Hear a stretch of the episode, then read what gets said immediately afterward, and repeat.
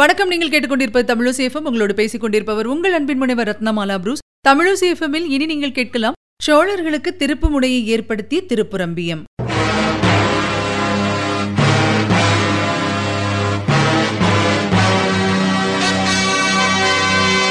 கிபி எண்ணூற்றி எண்பதாம் வருஷ காலகட்டத்தில் சிறப்பு பெற்றிருந்த பல்லவ மன்னன் அபராஜித வர்மருக்கும் பாண்டிய மன்னன் வரகுண பாண்டியனுக்கும் இடையில திருப்புரம்பியம் அப்படிங்கிற இடத்துல போர் நடைபெற்றிருக்கு. இந்த போரில் பல்லவர்களுக்கு ஆதரவாக சோழர்களும் பாண்டியர்களுக்கு ஆதரவாக முத்தரையர்களும் போரிட்டு இருந்திருக்காங்க. அபராஜிதவர்மனுக்கு துணையாக கங்க நாட்டு மன்னன் பிரதிவீபதி வந்திருந்திருக்காரு. இந்த போர்ல விஜயாலய சோழனின் மகன் முதலாம் ஆதித்தன் சோழப்படையின் மாதண்ட நாயகராக போரிட்டு இருந்திருக்காரு. அந்த நேரத்துல விஜயாலய சோழன் இரண்டு கால்களும் செயலிழந்த நிலையில் தன்னுடைய மகனின் வீரத்தை போர்க்களத்தில் பாக்குறதுக்காக பல்லக்குல வந்திருக்காரு. அங்க என்ன நடந்திருக்கு அப்படின்னா போர் முகாமில் பல்லவ சோழ படைகள் கிட்டத்தட்ட தோல்வியடைந்து சரணடைய முடிவுக்கு வந்ததை கேள்விப்பட்டு ரொம்ப ரொம்ப கோபம் வந்திருக்கு விஜயாலய சோழனுக்கு. உடனே அவர் என்ன பண்ணிருக்காருன்னா இரண்டு வீரர்களின் தோளில் ஏறிக்கொண்டு வாளை சுழற்றி கொண்டு போர்ல களமிறங்கி இருந்திருக்காரு இதை பார்த்த சோழ படையினருக்கு மீண்டும் ஒரு துணிச்சல் வந்திருக்கு. அதனால போராடி வெற்றி பெற்றிருந்திருக்காங்க. ஆனா கங்க மன்னன் பிரதிவீபதி மட்டும் இந்த போர்ல வீரமரணம் அடைஞ்சிட்டாரு.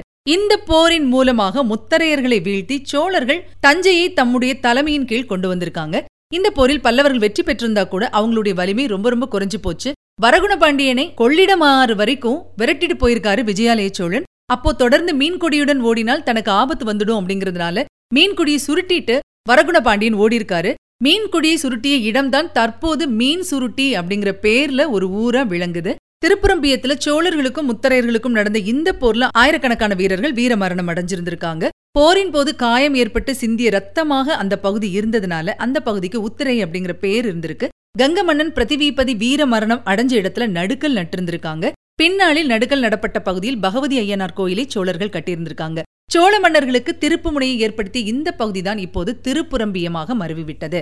அந்த போரில் இறந்த வீரர்களை அடக்கம் செய்த இடத்துக்கு பாலிபடுகை அப்படிங்கறதுதான் பேரு அப்படின்னு சொல்லுது வரலாறு. தஞ்சை ஆண்ட மன்னர் ராஜராஜ சோழனின் தாத்தாவாக இருந்த விஜயாலய சோழன் சோழர் சாம்ராஜ்யத்தை மீண்டும் எழச் செய்தவர். விஜயாலய சோழன் காலத்தில் கட்டப்பட்ட பகவதி ஐயனார் கோயில் தற்போது சிதிலமடைந்த நிலையில் இருப்பது வருந்தத்தக்க விஷயம் அப்படின்னு சொல்லிட்டு இந்த நிகழ்ச்சியை நிறைவு செய்யலாம். மீண்டும் அடுத்த நிகழ்ச்சியில் சந்திக்கலாம். அதுவரையில் உங்ககிட்ட இருந்து விடைபெறுவது உங்கள் அன்பின் முனைவர் ரத்னமாலா புரூஸ். தொடர்ந்து இணைந்திருங்கள். இது உங்கள் தமிழோ சேஃபம் இது எட்டு திக்கும் எதிரொலிக்கட்டும்.